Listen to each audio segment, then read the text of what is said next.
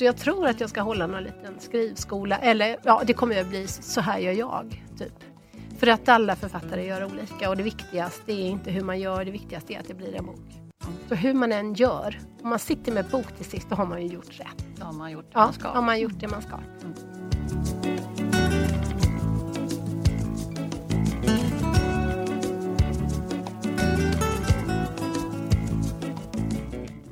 Alltså, och, och sen är det också så att lyckan, det är inte så att när du har fått gett ut en bok så är du liksom färdig där.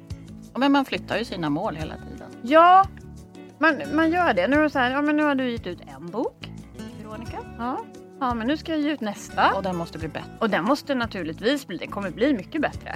Eh, och eh, sen när jag gett ut den så tänker man, ja men åh nu ska det... Man, man vill alltid mer.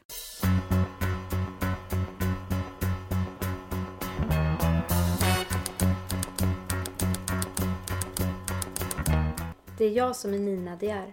Och det är jag som är Johanna de Valiant. Och vi tänker debutera. Eller dö. Tumble out of bed and I stumble to the kitchen. Pour myself a cup of ambition and yawn and stretch and try to come to life. Jump in the shower and the blood starts pumping. Out on the streets, the traffic starts jumping with folks like me on the job from nine to five. Working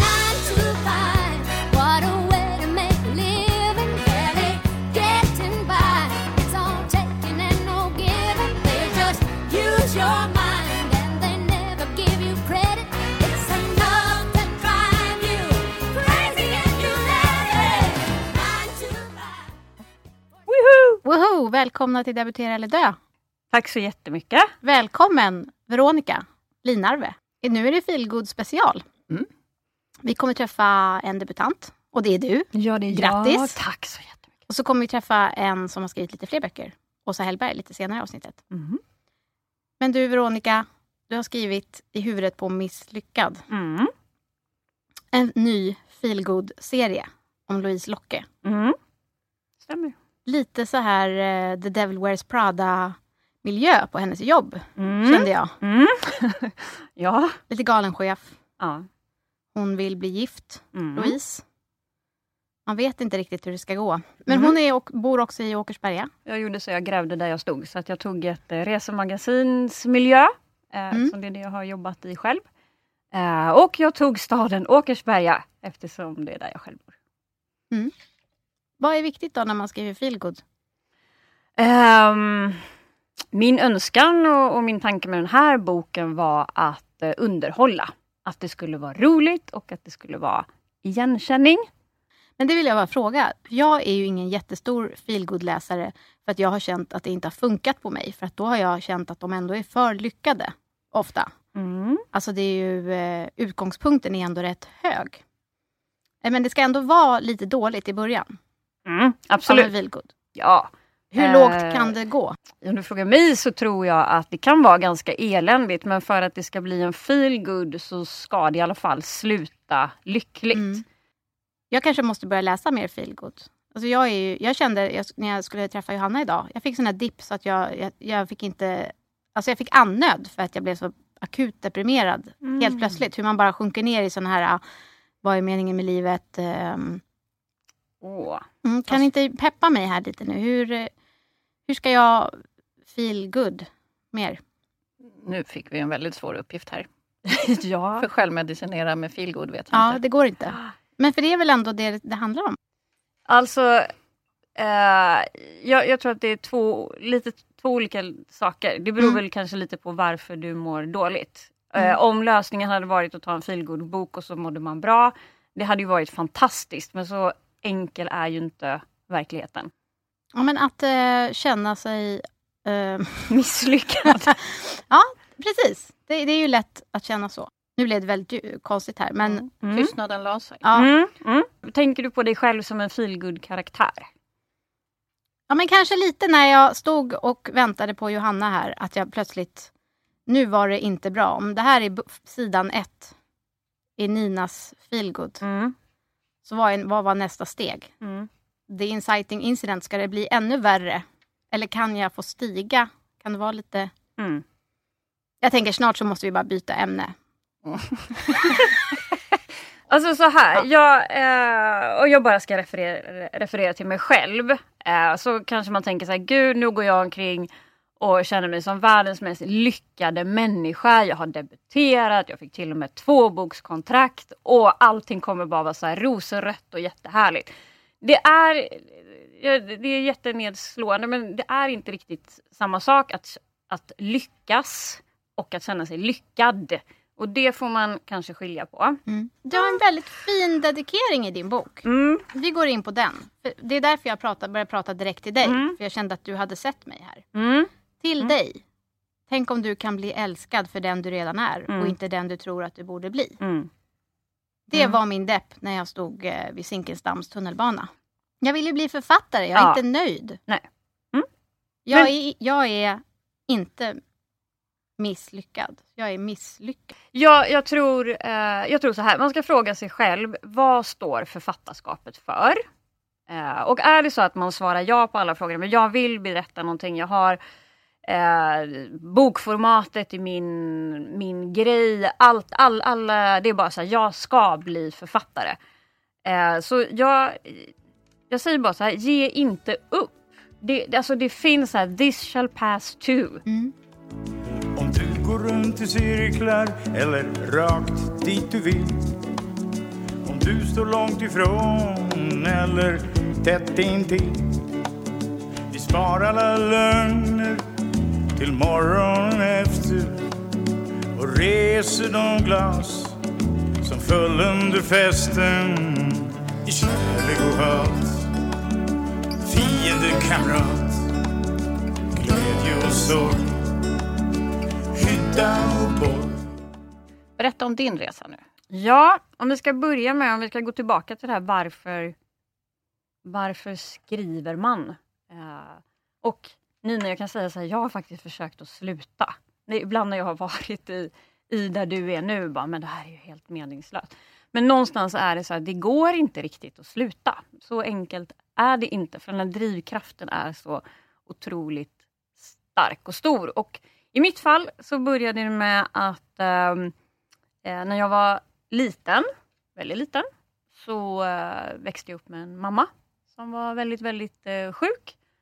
Och för att bearbeta det, eh, för att eh, lite underhålla mig själv. Vi var ute och seglade väldigt mycket och eh, på båten så fanns inte böcker och litteratur. Det fanns liksom ingen, ingen annan värld att försvinna ner i. Så att jag behövde skriva mina egna berättelser. Och då började jag också utforska att när det är jobbigt, när det är tungt, när det är sorgligt och i mitt skrivande så kunde jag i alla fall ge den här flickan som oftast miste en förälder då, eh, så kunde jag ge henne ett lyckligt slut. Nu blev inte verkligheten så i mitt fall, min mamma dog. Men någonstans så var skrivandet eh, lite terapeutiskt eller också, det gjorde mig glad. Jag, liksom, det, det, var en, det gjorde att det blev en balans i, eh, i livet. Eh, och också att få perspektiv till verkligheten. Mm. Um, och så var det då med hur kom jag då in på den här Huvudet på misslyckad. Uh, eh, den började jag skriva på för fem år sedan när jag var chefredaktör på ett resemagasin. Och hade, det var en väldigt speciell miljö på den här tidningen som jag jobbar på. Och ju knäppare grejer som hände där, desto mer kände jag att jag behövde skriva ner det här. Jag hade väldigt roligt Eh, när jag skrev. Eh, så det var lite för att underhålla mig själv och som sagt för att få lite perspektiv till allting som, som hände på redaktionen. Eh, och efter ett tag så satt jag och hade massa roliga lösryckta kapitel eller anekdoter.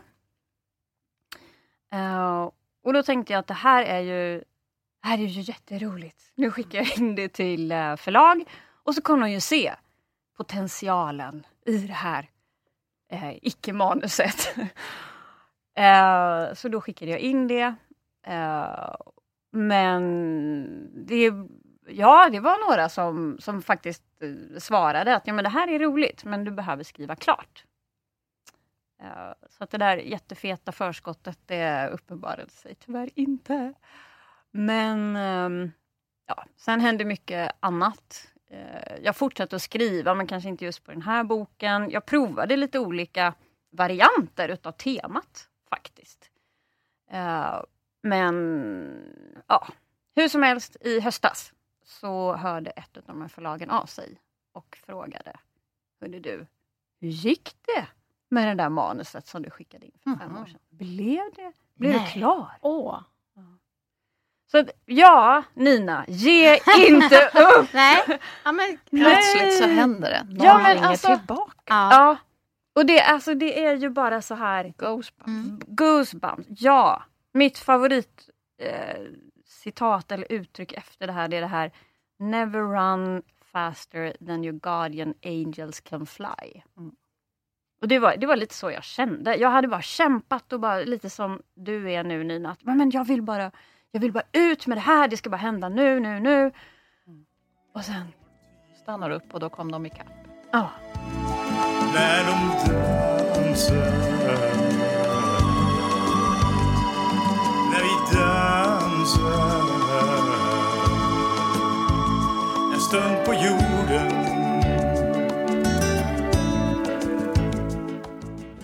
Du hade lite misstag som du ville dela med oss. Mm, ja, Inte bara misslyckad utan misslyckad också. ja, i själva skrivprocessen.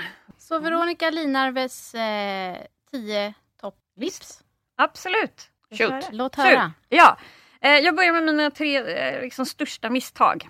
Eh, misstag ett, det var faktiskt att jag inte tog min drivkraft på allvar.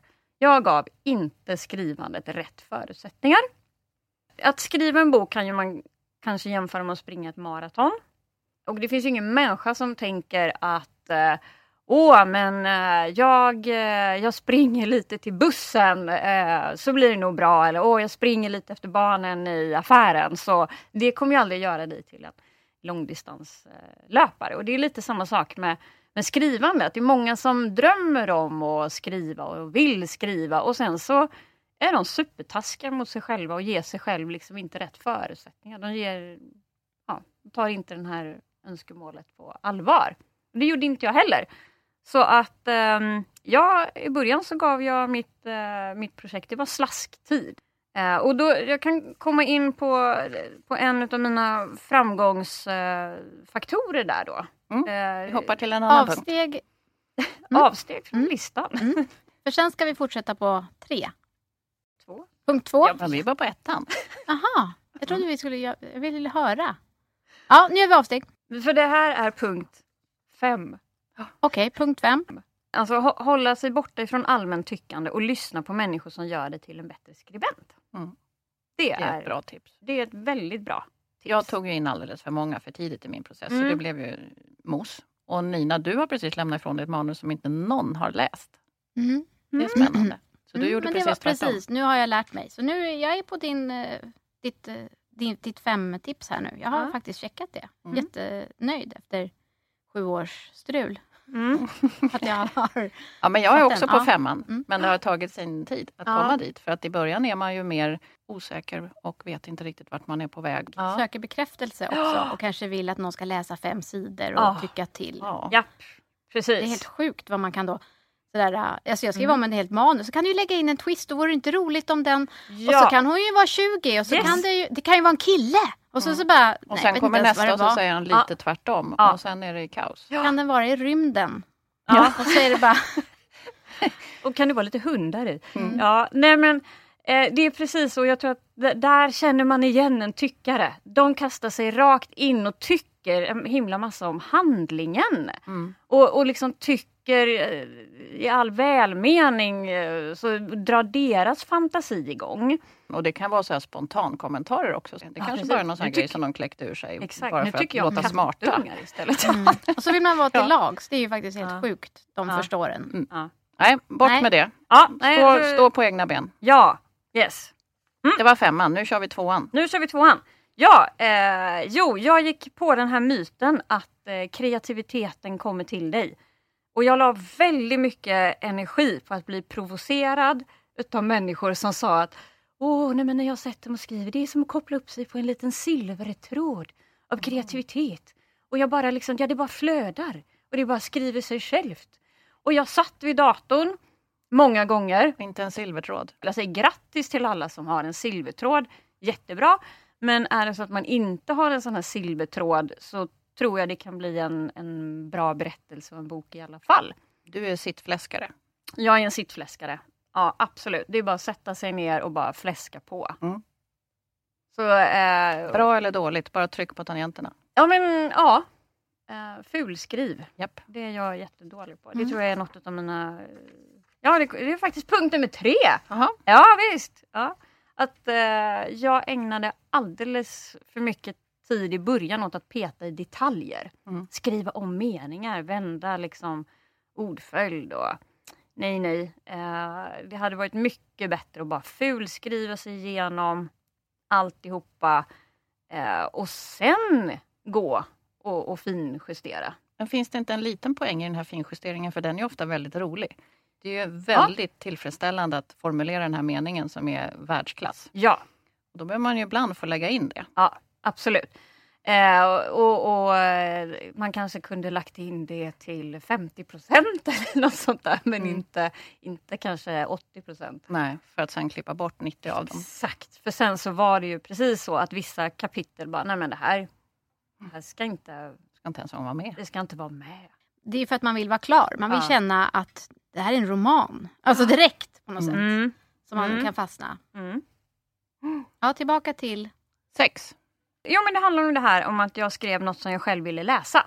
Mm. Eh, och det var ju väldigt bra med tanke på hur många gånger man får omarbeta sitt manus. Jag ska börja på en ny nu. Det är, jätte, det är väldigt ångestladdat. Faktiskt också att börja om. Ångestladdat. Det är Ja. ångest.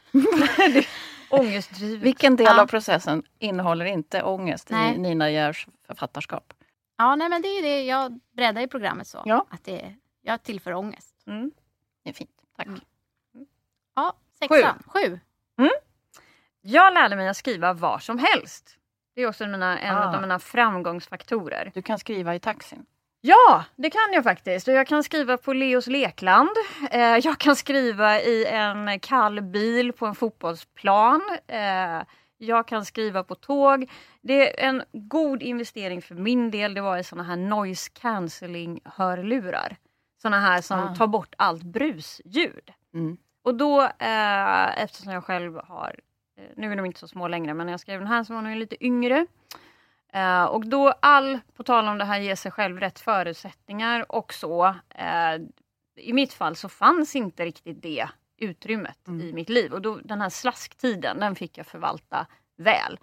Och det var lite skönt för det blev allt, eh, det här liksom, åh gud, åka till eh, kalas på eh, ja, men typ Leos lekland eller Mm. fotbollsträning eller ishall eller vad det nu var.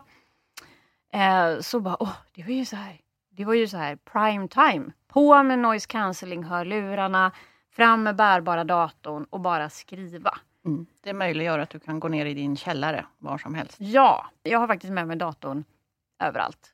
Eh, och som sagt, inget så här lyxigt med att åh, det ska vara ett glas vin där och en liten baske där och en liten baguette där och så. Utan, Men där tror jag faktiskt att varför många blomstrar ut kanske i skrivande efter barn är ju för att man också dels inser att man inte har någon tid ja. och då måste man ju eh, använda den Mm. på ett annat sätt. Mm. Jag skulle aldrig kunnat kritisk. pussla så där innan om det bara var stressigt jobb. För att då är när det var annat. Mm. Men det här är lite olika steg i processen också tänker jag. För att i början måste man ju fokusera och skärpa sig. Precis som du pratar om träningen. I början måste man tvinga sig att träna men till slut kan man inte avstå från att skriva. Det är Nej. ju så roligt så att man sitter ju på en middag och smygskriver under bordet. Mm. Mm. Är Har du också gjort det? Alltså? Ja, Ja. åtta. Punkt åtta. Eh, jag tror att det är bra att läsa väldigt mycket. Eh, för mig har det varit jättebra att läsa mycket och eh, då när jag läser så eh, har jag ett lite analyserande synsätt. Så jag liksom tänker så här, men hur gör de när de gör karaktärer som jag gillar? Och varför gillar jag den här miljön? Och så har jag liksom dissekerat andra framgångsrika författares Det Mm. har ju förändrat läsandet. Man är ju inte njutningsläsare längre. Nej, och det är väl baksidan utav det hela. Att jag kan inte läsa en enda bok utan eh, att sitta där med min penna och bara ja, mm, Så gjorde den, jaha. Jaha, det ja. kom ju ut. Läser du mycket feelgood eller läser du brett? Ja. Jag läser väldigt mycket feelgood. Eh, men jag är också en sån här allläsare. Eller man ska säga, jag har så här en fem böcker på mitt nattduksbord och läser allt samtidigt. Vad var vi, vad, är vi, har vi några punkter kvar på listan? Eh, Fyran kanske? Ja, fyran kan vi säga. Eh, att tänka flera böcker. Mm. Så här, ja, men det blir lite mindre farligt då. Att ja, men hade inte den här blivit utgiven så kanske ett författarskap, om man nu pratar att bli författare, det är ju inte, då då pratar man ju faktiskt inte en bok. Och ska man gå på Författarförbundets eh, definition så är det ju minst två böcker i alla fall. Mm. Eh, och det tänkte jag också att nej, men jag kommer, lite hybris kanske, låter som nu, det är det verkligen inte men alltså jag kommer att, jag kommer att bli författare någon gång har jag tänkt liksom och blir inte den här så kommer jag fortsätta och skriva någonting annat och ja, Det här tycker jag är en svår avvägning. För att Mm. jag vet ju att det svåraste är att avsluta en bok. Och um, att komma med nya idéer och sätta igång nya projekt, det Mm. tycker jag är bara roligt och inspirerande. Det svåra är ju att tugga igenom och gå i mål. Mm. Det är klart att du måste ju bli klar med någonting för att det ska bli en, en utgiven bok. Och klar, liksom, då då är frågan när man är klar. För blir man uppringd fast man har glömt bort en grej i fem år, Men kan vi inte bara frossa lite mer i det här? Du skickar in efter att ha skrivit i fem år Ja. och så får du lite svar med förslag. Och sen då, innan du skickar tillbaks, så hör de av sig och säger Hur går det? nej, det Och är ju då- inte klokt. Nej. Tar du upp din... Nej, vad var nej. du då? Alltså, Var är vad svarade du då? Tar du Ja. upp din dator då och bara Shit, jag måste nu få in det här. Eller var du Ja. på väg att skicka tillbaks redan? Nej, nej och det roliga var att ehm, när hon eh, ringer eh, så, så har hon det här gamla manuset och så börjar vi prata om det och jag letar och letar och letar i datorn. Så här, jag har alltså inte ens manuset kvar. Det här var ju en gammal dator, jag har bytt dator på vägen. Jag vet inte ens om jag hade det på diskett. Liksom. Men hade du tänkt att ge upp då? Alltså var det inte riktigt i din tankesfär då? Att Jag fortsätta omarbeta? Nej men jag hade, jag, eh, det, det, har, det har hänt väldigt mycket i mitt liv under de här fem åren och eh, just det här manuset hade jag nog ehm, Ja, nej, det, det- det, låg lite på vänt eller så. så, jag började skriva på annat. På andra berättelser och på varianter utav den här berättelsen. Ehm, så när hon ringer och bara, hur gick det? Så bara, ja, det, eh, det gick ju jättebra! Så, Jaha, Ge mig, ett halv, ge mig ett halvår bara så ska Ja men lite så. Och sen, men sen fick jag erkänna att ursäkta men jag har faktiskt inte kvar det här manuset utan skulle du kunna skicka det till mig igen? Eh, så hon fick skicka det till mig och så fick jag helt, helt enkelt ta och sätta mig och... Tillsammans med goda råd eller bara Ja, det, och det som var så bra det var ju att hon, hon eh, eh, ja, nej, men det, det var mycket värdefull feedback. Eh, alltså hur jag skulle kunna få ihop det här. För det, det, var, det var fortfarande ganska lösryckt måste jag erkänna. Eh, det var mycket roligt och det var liksom mycket material men det behövde, det behövde en dramaturgi och det behövde sättas ihop liksom, Mm. till en fungerande historia. Och där eh, blev hon ett jätte, jättevärdefullt bollplank. Tillsammans med att du hade hunnit träna och fått distans. Ja, jag hade distans till manuset. Jag kunde titta på det med helt nya ögon. Och som sagt, mycket hade hänt och jag var inte så inne i det längre. Mm. Det var också bra tror jag. Mm. Mm. Men hon kunde Mm. inte släppa det. Jag tycker det är en fin, eh, fin historia som jag aldrig Mm. hört. Nej. Mm. Så det Mm. kan ni ju tänka på där Det, ute. det skålar vi på. Ja. Ja, det skålar vi på. Ja. Mm. Och också att hon såg en fortsättning. Så att det blir ju två boksavtal. Det är ju inte så tokigt det heller. Så från, tänk på det Nina. Från Tänk på det. It can happen to you. Nej men alltså från, nej, men, och jag, någonstans så, nej, men från noll böcker så satt jag helt plötsligt eh, en vecka senare med två boksavtal. Så det, det kan hända. Tack för denna underbara solskenshistoria. Ja, jättefint. Det går. det finns. Liksom. Det, det, folk blir ju utgivna. Ja, men eh, vi håller på här. Vi krafsar runt. Det är väldigt ehm, kul att Mm. träffa er som blir uppringda. Jag såg den där blicken. Så jag är inte bitter. Nej, usch. Det har också nej, jag jag- känner, ja. nej, Nej, men, men faktiskt, I hope we all make it. Så känner jag Ja. jätteofta. Alltså, Ja. det är inte så att det... Liksom, det är ingen annan som påverkar så. Att man inte lyckas. Utan det är bara att lära sig. Somliga säger lever i evighet. Fast döden är det sannaste som de vet. Andra säger lycka finns i ett ögonblick Fast de aldrig hann ifatt det de fick i kärlek och hat. Fiende, kamrat, glädje och sorg. Hyddorna och borg. Ja, jag är redo. Sätt igång. Lycka till Veronica. Vi ses. Ska du vara med på Feelgood-mässan? Ja. Mm. Vad gör du där då? Ja, säg det jag inte gör. Jag tror Simona Arnstedt, vet ni vad det är? Mm. Hon räknade ut att jag hade 15 minuter att slänga i mig en bulle. Liksom. Men det passar mig. Hur kommer det sig att Simona Arnstedt har räknat ut det? Jag vet inte, hon satt och tittade på det där. Så, sa, har du sett hur mycket du ska vara med? Nej, men du ska köra allting två gånger. Och så ska jag ha en skrivskola också till det. Så, men jag gillar det. Ska jag på något, då vill jag helst ha jättemycket att göra. Det är likadant på Bokmässan. Jag vill helst inte åka till Bokmässan om jag inte har ett schema som är så. Ja, för vi har förstått att du gillar att prata, men när du väl stänger av så vill du gå hem. Jo, Då är jag surast i Så det hela... gäller att hålla dig gående hela tiden. Ja. ja. Ja, Mm. Vi får ju skärpa oss nu Nina. Mm. Nu är Åsa Hellberg här. det är Åsa Ett Hellberg här. proffs i vår feelgood special. Här gäller det att inte tappa takten. Som vi spelar in i AMK Studios. Mm. Tack till Martin Soneby. Vad är feelgood för dig? Det är att under tiden jag läser ehm, um, få såna här små uh, hoppeskutt i hjärtetrakten. Kanske en, gråta en skvätt av rörelse, oftast kanske mer än av sorg. Men av rörelse och ja, bli berörd. Jag, tycker, jag läser ju gärna deckare också ska jag säga, men de berör mig inte. Jag kan ju läsa om fruktansvärda bestialiska mord och det rör mig inte. Inte som en, en varm, eh, varm historia om någonting. Vad det nu än månde vara. Då. Mm. Jag tycker inte man ska vara rädd för att skriva om sorg.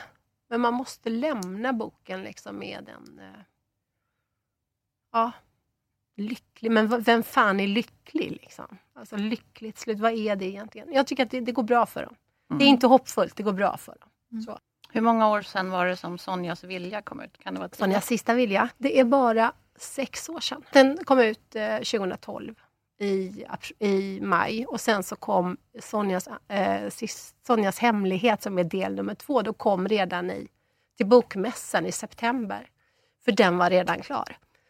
Så då bestämde det förlaget som hade då Bra Böcker att okej, vi tjongar ut den direkt. Och sen la Bra Böcker ner. Och då stod jag där. Men sen är jag en pratglad människa som ni hör, ni får inte en syl i vädret. Och då var jag på en scen i Karlskoga och blev inbjuden eh, till en sån bokafton. Som är sån här, man är flera författare som då berättar om sina verk och så sitter det 700 pers i publiken eller någonting sånt där. Det är fantastiskt roligt. Mm. Och då stod jag på scenen och sa att ja, här, här står jag med två färska böcker och så har jag ingen förlag. Liksom. Och vad jag inte vet, och det är att en förläggare från Forum sitter i publiken och lyssnar på mitt föredrag. Och när jag har en lång kö med kvinnor framför mig i pausen som vill att jag ska signera böcker som de ska köpa. Så smyger hon fram och så presenterar hon sig och så säger hon så här, jag vill så jättegärna läsa dina böcker och att vi ska ha någon form av kontakt.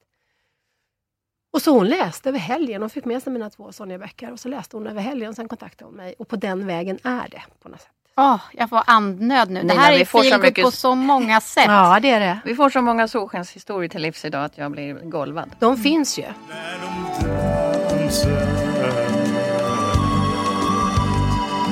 När vi dansar En stund på jorden Sen, sen är det ju ingen dans på rosor i början. Alltså, för mig var det hemskt. Jag fick sälja min, min bostadsrätt för att överleva. För att jag hade ett jobb eh, som tog otroligt mycket kraft, mycket energi. Jag jobbade med människor som, som inte mådde bra. Eh, och det, det, är ingenting man bara kan säga så här, men du kan inte ringa mig nu för nu sitter jag och skriver en härlig feelgood om kvinnor som har fyllt 50. Utan jag var någonstans tvungen att göra ett val. Och eftersom jag var då 50 plus med en mycket bred erfarenhet, tyckte jag själv, mm. så tänkte jag så här, ja men jag söker ju ett jobb där jag kan svara i telefon. Men jag fick inga jobb, jag blev inte ens kallad på intervju. Och jag ska ner mer och mer på min coachingverksamhet eh, för att kunna fokusera mer och mer på skrivandet. Och så vill jag bara ha ett jobb, servera kaffe, öppna dörrar, social och trevlig. Som jag, den sidan har jag ju. Liksom. Ingen vill ha 50-åriga Åsa.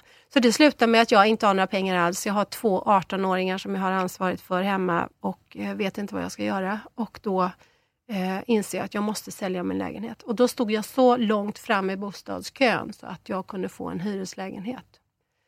Eh, men sen kom solskenet då. Mm. Eh, för då hade jag ju fått kontrakt och sen så blev min första bok på Forum blev eh, månadens bok i Bonniers bokklubb. Då går det iväg x antal på ett enda bräde. Liksom, så. Och man får kännedom och människor ja, började läsa mina böcker på ett annat sätt. Då. Så att det, då blev det ju en fin start för mig. Mm. Men blev du feelgood-Åsa? Ja, det blev feelgood-Åsa. Men innan det så var det tufft. Jättetufft. Jag hade ångest och kunde inte sova på nätterna. Och, men sen och så fick jag en agent och så blev jag såld till 12 länder och så började saker och ting rulla. Då. Men det är ju det är inte så att, det är, att man, jag i alla fall klarar mig jättebra utan jag ser ett år i taget ser jag framför mig att jag kan klara mig och sen så kanske jag måste göra något annat. Jag kände igen mig väldigt väl i det här. Ja, med att, så där. Eh, ja, försöka satsa på någonting och tänka att jag ska ha ett extra knäck och alla ska vilja ha mig för mitt CV är ju briljant. Men ingenting hände så att jag fick ju krypa till korset och gå tillbaka till mitt gamla jobb. Vilket jag hade lovat att aldrig göra. Och det är ju en, ett nederlag. Ibland måste man eh, revidera sina idéer om ja, sin framtid. Jag sålde min bostadsrätt och visste inte, det var inte klart med en ny hyreslägenhet innan det. Så att jag satt i en trea hyres trea i kartonger i Hagsätra med mina två tonåringar och mm. visste inte vad jag skulle ta vägen efter de tre månaderna när jag hade den lägenheten. När man tänker på det idag, mm. så det är ju alltså, det är jättetufft. Mm. Vad sa barnen då? Var de stöttande? Ja, de är och Jonathan och min son, han är ju musiker och eh, förstår den kreativa processen. Mm. Och när jag säger så här, vet du vad, jag sitter lite i skiten på morgonen. Fattar precis, säger han och som sitter i en studio här borta på men man har ju lärt sina barn att våga hoppa och våga pröva lite olika saker. Ja, det har man gjort. Ja. Vi har också lärt våra barn att det löser sig. Mm, allt det här mörkret tröstar mig väldigt mycket. Jag tycker, nu har vi pratat med eh, både med dig och eh, vår debutant i programmet Veronica, att det, ni båda har kommit från ett mörker. Att det har gått igenom saker. Ja. Och sen då har eh, mynnat ut i de här böckerna. Jag är också 50, ja. som du var när ja.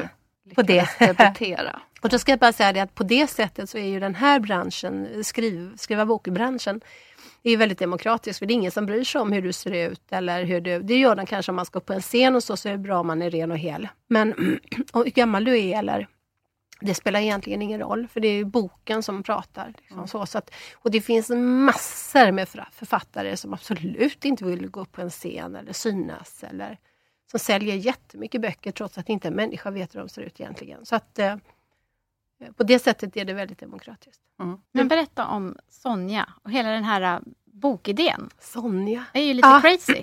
Mm. Så, så, här är det med mig då. Jag gör nog inte riktigt som så många andra gör som kanske har en bokidé, för det har ju inte jag då. Jag har en karaktär oftast. När det gällde just Sonja så såg jag en bild framför mig med två eller tre kvinnor, nu minns jag inte riktigt, eh, som gick i London. En, en rätt gråtonad bild. De går mellan rätt gråtonade hus. De ser rätt grå ut. De här kvinnorna har lite halvlånga kjolar, lite gråa. Är nog lite äldre än vad de egentligen blev. Men vad jag såg i bilden var att de gick i sin väninnas fotspår och om hon var död eller levande, det visste inte jag då. Och sen så hade jag bara den bilden och sen hade jag bestämt mig för att på måndag klockan nio börjar jag skriva på en ny bok. Och så satte jag mig måndag klockan nio och tog livet av Sonja på första raden och det hade jag inte en aning om att jag skulle göra. Och sen avslutade jag den första sidan med att hon hade ändrat sitt testamente i sista sekund och att det här testamentet var så mycket roligare. Sen jag har inte en aning, hade inte en aning om hur den här historien varken skulle börja eller sluta. Hade inte en aning om någon karaktär överhuvudtaget. Mer än att Sonja dog då. Men vem hon var visste jag inte innan. Jag kände inte till de här tjejerna överhuvudtaget. Utan allting växte fram under resans gång då. Under tiden jag skrev. Och jag skrattade och jag grät och jag hade fruktansvärt roligt under de sex veckorna som det tog att skriva den här boken. För det bara rann ur mig. Liksom. Nu sitter jag och skriver på min tionde bok och det är fortfarande så att det är kontakten fingertoppar dator som måste till för att det ska komma någonting. Jag kan inte sitta här och hitta på någonting eller ta en promenad på stan eller gå ut och gå i skogen. Eller, jag får inte inspiration någonstans ifrån. Jag får ofta den frågan, vad får du inspiration Jag får ingen inspiration. Jag transpirerar fram alla mina böcker genom att sätta mig ner och skriva dem. Så att, Får du som en silvertråd? nej, Nej. jag får ingenting. Jag bara undrar. Jag har, ja, nej, jag har ingenting. Utan jag, bara, det, är- jag vet, det låter ju jättekonstigt. Ni som inte kan se tjejerna här, de sitter och bara tittar på mig som om jag vore ett ufo. Men eh, ja, Men men så går det under. till. Ja, Men det är ju inte, det är också så att jag tror att väldigt många börjar så, sen så fastnar de efter 25 sidor, sen kommer de inte längre. Liksom. De skriver på och så kommer de inte längre, men jag kommer längre. Det är det som är skillnaden då. Att, Att inte sluta. Ja, att inte sluta. Och att, att ehm, jag är det mest, jag tror att det här sättet att skriva passar mig för att jag är en otroligt otålig människa som inte har, liksom, jag har inget tålamod överhuvudtaget med något, något projekt jag startar. Om inte det tar slut inom två dagar så uh. Jag har påbörjat så många lägenheter som jag skulle måla och så blir det en fondvägg eller en stickad tröja som blir ett bakstycke. Eller, ja men ni vet. Och så får jag, åh vad tråkigt. Men böckerna är det enda som jag någonstans går i mål med och då är det ju ändå x antal veckor man sitter med den där projekten. Och det tror jag... Ja, eller månader då. Ja, eller månader. Men, men, men just att, att, att jag går i land med det. Så du har sittfläsk och du slutför. Ja, det gör jag. Exakt så. Men har du några råd då? Till alla som skriver? För du lever på ditt författarskap Jag nu. lever på Mm. mitt författarskap. En dröm för många. Ja, det är det ju naturligtvis. Eh, och jag är så himla glad för det. För att, eh, och, och liksom, jag tror det är därför jag skriver med sådan glädje också. För att jag vet att jag kommer inte att ge ut lika många böcker antagligen som en 35-åring. Så är det ju. Eh, och då, jag skriver och skriver. Jag tycker det är jätteroligt. Men Jag är briljanta, djupt tacksam för det. Din, din briljanta CV, har du nytta av den nu då? Ja, det har jag ju naturligtvis. Ja, det har jag. Den är bred. Så att, eh, Att gå in i författarskapet med lite livserfarenhet? Ja, ja precis. Och, och, och gå in i det med tacksamhet, för jag har sett någonting annat också. Så att jag har också gått in i väggen och kravlat. Och varit djupt medberoende till en missbrukande man. Och det var det hela min första bok handlade om. Så jag har ju varit i ett läge som inte alls har varit lika feelgood som det är idag. Mm. Men jag tror att jag har en grund... En eh, Jag är en grundljus person. och Jag har en förmåga kanske mer än vad de flesta har. eh, någon slags medfödd förmåga att leta och hitta ljus. Vilket är man bara får tacka någon för att man har. För att även, även om jag är nere och kravlar i det som är allra mörkast och svartast så har jag ändå en förmåga att leta mig upp någonstans eller hitta det där ljuset och sen ta tag i det och så dra mig ditåt. Liksom så. Och nu tycker jag att jag lever i mycket mer ljus än vad jag gjort tidigare. Jag har gjort stora val. Jag har valt till exempel att leva helt ensam. Och det är ju inte en feelgood författare som skriver om kärlek och så väljer hon att leva ensam. Men jag är ju mycket bättre ensam än vad jag är i tvåsamhet och därför så passar det mig mycket, mycket bättre än att leva i en, i en parrelation. Och det frigör också jättemycket tid och för mig frigör det energi eftersom jag har en förmåga att gå in i relationer som tar energi. Så att jag har ju bara mig själv. Men vad frågade ni om? Ni frågade någonting om... Men råd till skrivande människor? Skriv! Det är mitt enda råd. Alltså, sätt dig på häcken och skriv. Och om, om, om jag får säga hur jag gör då utan att det ska bli något råd. Så, Eh, bestäm en tid när du ska börja. Se framför dig att du ska skriva en bok, men skriv en liten del av boken i taget.